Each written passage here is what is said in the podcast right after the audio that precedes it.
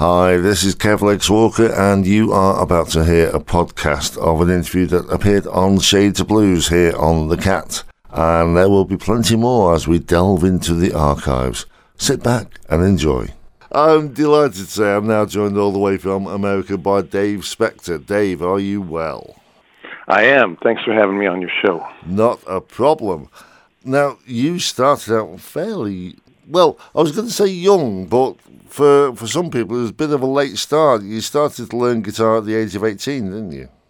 Yes, I picked it up late, but I, I grew up in a very musical family, so I think I uh, I developed a pretty good ear um, starting out as a young kid and played played classical piano and and was surrounded by uh, siblings with guitars and banjos and harmonicas and a mother who played classical piano. So, so what uh, was it that inspired you to pick up the guitar? Was it your siblings or was it something that you heard? Um, a little of both. You know, I was going away to college and um, just started playing around with guitar for fun and and got interested in it and in just a very casual way and and and started you know hanging out in my basement playing around playing along with Stones and Allman Brothers records and just started to get into the blues and took my guitar down to college and met a bunch of musicians and artists and um decided that that was something I really wanted to pursue seriously. So you mentioned the Rolling Stones and the Allman Brothers there. Was that the kind of thing you were listening to then or was it more pop orientated? No, I was, you know, I was raised by I was I was raised with an older brother and sister who were kind of like tail end hippie generation, you know, Grateful Dead, The Doors, uh Woodstock, The Stones, The Beatles, the Allman Brothers. My older brother was a blues harmonica player and he would come home and tell me stories about seeing Howlin' Wolf and Muddy Waters and Koko Taylor in the clubs in Chicago and would play me their records and uh, I really liked it. So I um I never really listened. I mean, the Beatles were, of course, pop music, but I was always interested in more of like blues blues rock. You mentioned you were learning classical piano. Did you have ambitions to be a classical pianist? No, I had ambitions to get away from the piano and go play basketball. yeah, no, I um I, I liked it and I'm I I deeply regret not sticking with it because I love piano and I totally forgot how to play. But no, I was just my mother was a, a, a great classical pianist, and she, you know, had all of her kids take lessons. It's just part of you know growing up in our family. So when you started hanging around and playing with other people, how long was it before you formed your own band? Well, I started. I moved back to Chicago in eighty eighty four started working as a sideman in 85 for about four years and started my own band in 1989. During that four years in Chicago, you were playing all over the place at all the clubs. Yeah, I started out playing with uh, Steve Freund, who was kind of my big brother slash mentor, and took me under his wing. And he started hiring me for gigs, and uh, and then I started playing with people like Big Time Sarah, Jimmy Johnson, Johnny Littlejohn. Um, I got my first uh, Sam Lay and Hubert Sumlin was one of the first big road gigs I got. I think I was about 23, and I went on a three-week tour in Sam Lay's band to Canada, and Hubert Sumlin was uh, the featured guest guitarist, and I was the second guitarist. Um, and then the next the next major gig I got was playing with Son Seals, and that lasted for almost two years in 87 and 88.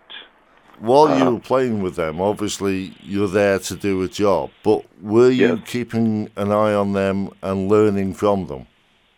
Absolutely. Oh yeah, it was it was it was like going back to school.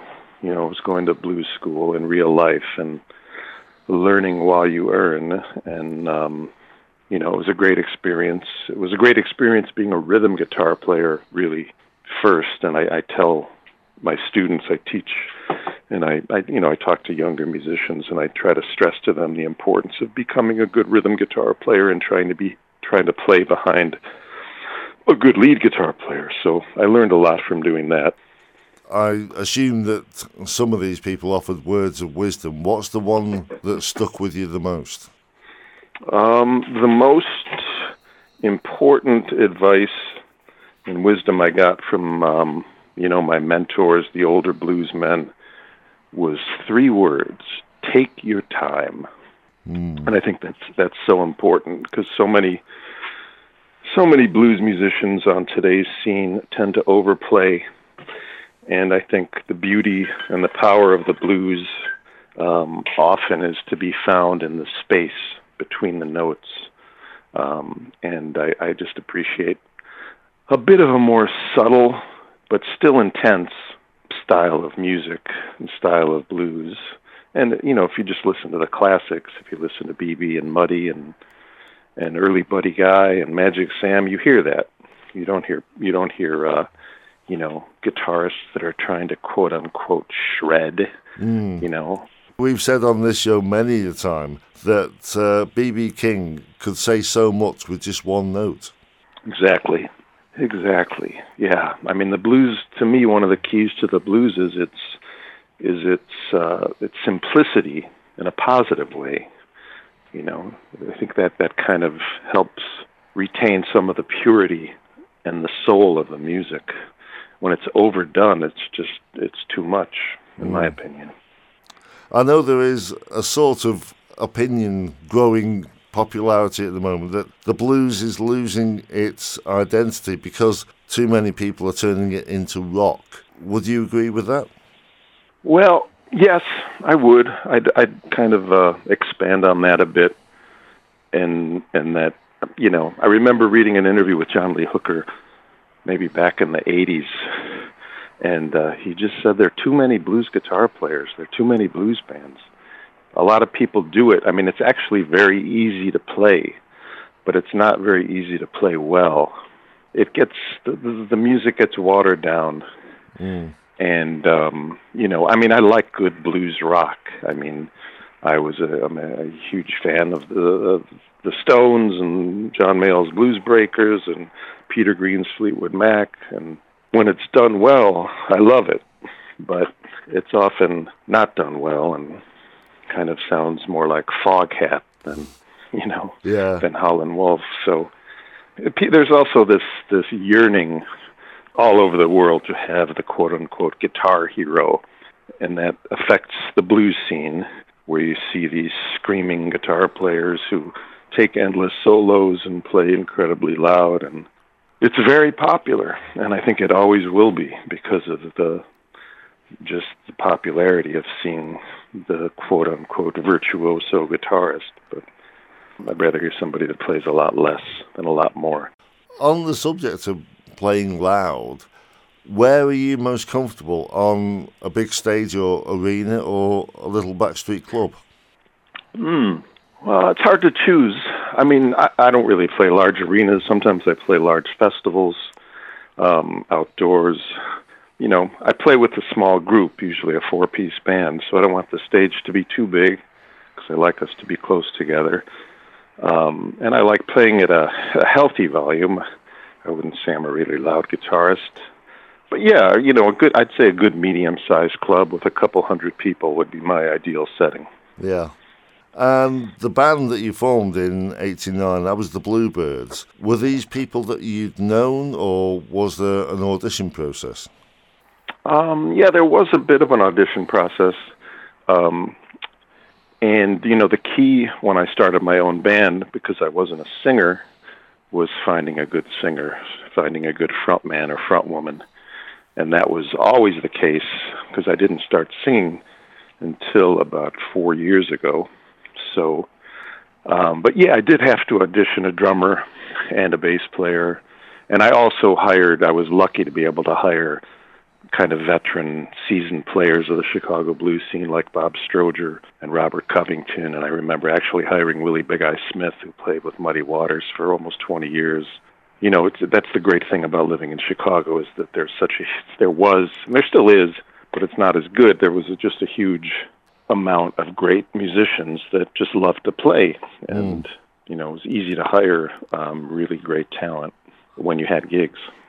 Well, in recent days, I've been chatting with Bob Stroger and Dave Weld, and they all say the same kind of thing that go back 15, 20 years, and the scene was totally different in Chicago. Yeah, it was. It was. It's it's not even close to what it was. Um, I mean, it's still good, but it's you know, it's it's hard to find. Uh, it's hard to find great bands every night. Where in the '80s and '90s, you know, you could hear Sunnyland Slim, Pinetop Perkins, Otis Otis Rush, Junior Wells, Buddy Guy, Lonnie Brooks, Son Seals, um, Robert Junior Lockwood, Louis Myers, on and on and on and on every night. You know, to find somebody else of that level playing in the clubs. Mm. And unfortunately, just about everyone's gone. Yeah. Over your time, you've had numerous accolades thrown at you, and one that caught my eye was your handwritten song lyrics are on display in the Woody Guthrie's Centre for Songs of Conscience, Sounds of Freedom exhibition in Tulsa.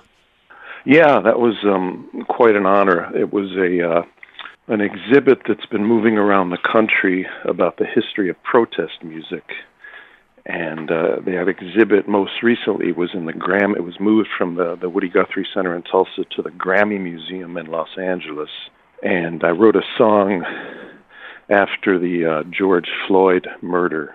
Um, I wrote a song called "The Ballad of George Floyd" and recorded it with Billy Branch, and um, the uh, the Woody Guthrie Center uh, heard it and, and wanted me to submit the handwritten lyrics to the song for their exhibit and um, yeah, it was you know an honor. Yeah. Well, you've also played for the President of the United States, the Governor of Illinois, and the Mayor of Chicago. Um, yeah, most most of them should have been fired, but it was still cool. Well, you're also um, a broadcaster yourself. You do a monthly podcast, don't you? Blues from the Inside Out.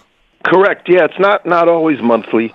Um, I have uh, I have about 32 podcasts online, um, and it's kind of unique, you know, musicians talking to musicians, and I've interviewed everyone from uh, Shemekia Copeland to Jimmy Vaughan to John Mayall to John Scofield. You know, not all blues. Um, I interviewed the great New Orleans trumpet player Kermit Ruffins. He was my first interview. Um, yeah, I enjoy I enjoy just you know just having a, a kind of a friendly chat like this and and and talking to musicians about you know their influences and and their inspirations. So um, yeah, that's been going well. My actually my last interview that's up online is with Bob Stroger. Right. Because of that, you've been described as a global ambassador of Chicago blues. Do you see yourself as that? And if so, do you feel that's a weight on your shoulders? Yeah, I mean that's something one of the Chicago newspapers wrote. I mean, I think I'm a I'm a champion for the music. I like promoting it. I love playing it. I love talking about it. I love supporting it in any way I can. I also I'm part owner of a club just outside of Chicago called Space in Evanston, and uh, we've been booking blues, jazz, um, New Orleans funk, roots music, everything, singer songwriters, folk music, but a lot of blues. And I'm I'm responsible for a lot of our blues bookings. We've been open since 2008. Um, you know, I love I love promoting artists on my podcast, and I love bringing you know over the years I've toured Europe many times, brought special guests from Chicago, turned uh, European audiences on to people that they maybe not be too familiar with. So yeah, I mean, I, I like doing that. It's just that's what I do. It's my passion, and it's what I love doing. One thing I try to do on this show is show how international the blues is. There's blues scenes in virtually every country, and I've spoken to people from Nepal and Turkey and Czech Republic and all over the place. Do you reach out to people in other countries as well? Um, for my podcast? Mm. Uh, no, I haven't really done that for my podcast. Johnny Burgin's uh, doing that. He has uh, he he lived in Chicago for many years, and I think he's living on the East Coast now. But he has a I forgot the name of the podcast, but it's almost strictly him interviewing international blues musicians from all corners of the globe. Yeah, um, I set up a, a, sort of society, uh, No Limit Blues or something like that. I think. Yeah, no, I think no border, no border. That's blues. it. Yeah. Yes. Um, yeah. So yeah, I mean, I generally t- I, my my specialty is is interviewing musicians that I'm that I know because then it kind of sounds more like a, a conversation between friends or artists that I'm just really familiar with their work. And I'm honestly not super familiar with a lot of the international artists. I know some of them, but not not too many. Right. And you were saying that it was about four years ago that you started doing vocals. Mm-hmm. What brought that about? Did somebody suggest it, or was it necessity? Um, yes and yes. Um, I I always thought about singing. I always heard suggestions and encouragement from from fans, from from colleagues. Dave, you got to sing. You got to start singing. I never I never felt it was me. I was totally content using the guitar as my musical voice. And um, actually, um, one of the strange inspirations that started me singing was that I wrote a song about Donald Trump called How Low Can One Man Go? Mm-hmm. I was just completely appalled at his rise to power in America, and I've always been kind of politically aware, and uh, I never really wrote about it, but I wrote a song about him, and I had my keyboard player, John Kattke, over, and he was doing a lot of the vocals in my band. And I kind of just, we were sitting in my living room, and I played it for him, and just kind of like you know ad libbed the words, almost rapped the words, thinking that he would sing it. And he said, "Dave, you should sing that." And I thought to myself, "Yeah, maybe I should," and I did. And that was the, you know, that's on the Blues from the Inside Out album in 2019, and that was the first album I sang three songs on. And uh, what was it I, like that first time stepping up to the mic then? I was pretty. I was nervous, you know, and I don't really get nervous. I've been playing live for you know 30, 37 years or so. But yeah, it's uh, you know, it's like playing a new instrument. It is a new instrument for me. It was, mm. um, and I, you know, I, I got I got some coaching, and I'm still developing and still learning, you know, the ins and outs of of blues vocals, and I've developed a repertoire of maybe 15 or 20 songs now. But yeah, it was. It, it still sometimes is challenging, and uh, but that's okay. I think it should be. It keeps you on your toes. Well, we were saying about the accolades that have come your way over the years, but it was about that time that you were inducted into the Chicago Blues Hall of Fame as well. That must be a massive honor. Yeah, it is. It is. It's not. It's not the the National Blues Hall of Fame, which, in my opinion, is the real deal. The one that that they hold down in Memphis. The Chicago Blues Hall of Fame is a bit more casual, and they induct a lot of people. Um, and I'm, I'm I'm honored to be in it. Definitely. Well, your time in Memphis will come, I'm sure. Oh, I hope so. Yeah. yeah. maybe when I'm, you know, maybe in another ten or twenty years. No, no, no, no, no. Uh, so, what are the plans for now and for the future? hmm Well, I'm. Uh, excuse me, just had a sip of water. I'm just. I'm excited that uh, Delmark put out a a two uh, double album retrospective of my 30 years of recording on the label, and we're currently awaiting the uh, the release of the of the album on vinyl, and we're having a vinyl release party next week in Chicago. So I'm excited about that, and I've been writing new material. Um, I'm not sure when I'll do another recording. I'm thinking probably next year.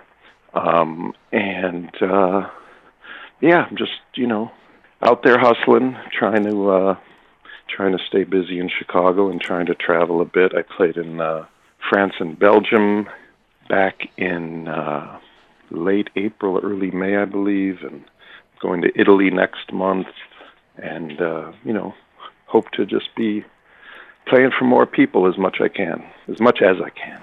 Yeah. Now that restrictions are easing, obviously getting about is a lot easier, but the the logistics of putting it all together. Do you do all that yourself, or is there somebody else that does that? Um, I do some of it myself, and sometimes I work with promoters um, sometimes overseas, sometimes uh, nationally here in the states. Sometimes I'll I'll have bands in Europe, for example, that'll bring me over as a guest. So if there are any good bands out there in the UK listening, uh, keep me in mind if you need a if you need a guest a guest from Chicago. I'd love to come back to the UK. I like it there very much. Well, hopefully we will get to see you over here very soon. And uh, thank you for taking the time out to do this. Oh, my pleasure. Uh, good talking to you, Kev. And you. And I hope you enjoyed that little interview there. And there will be more as we record more for the show. And we are going to delve into the archives and pull some of the old ones out as well. So, plenty more to come. And of course, if you want to hear the whole show, there is always listen again. I'll see you next time. Take care.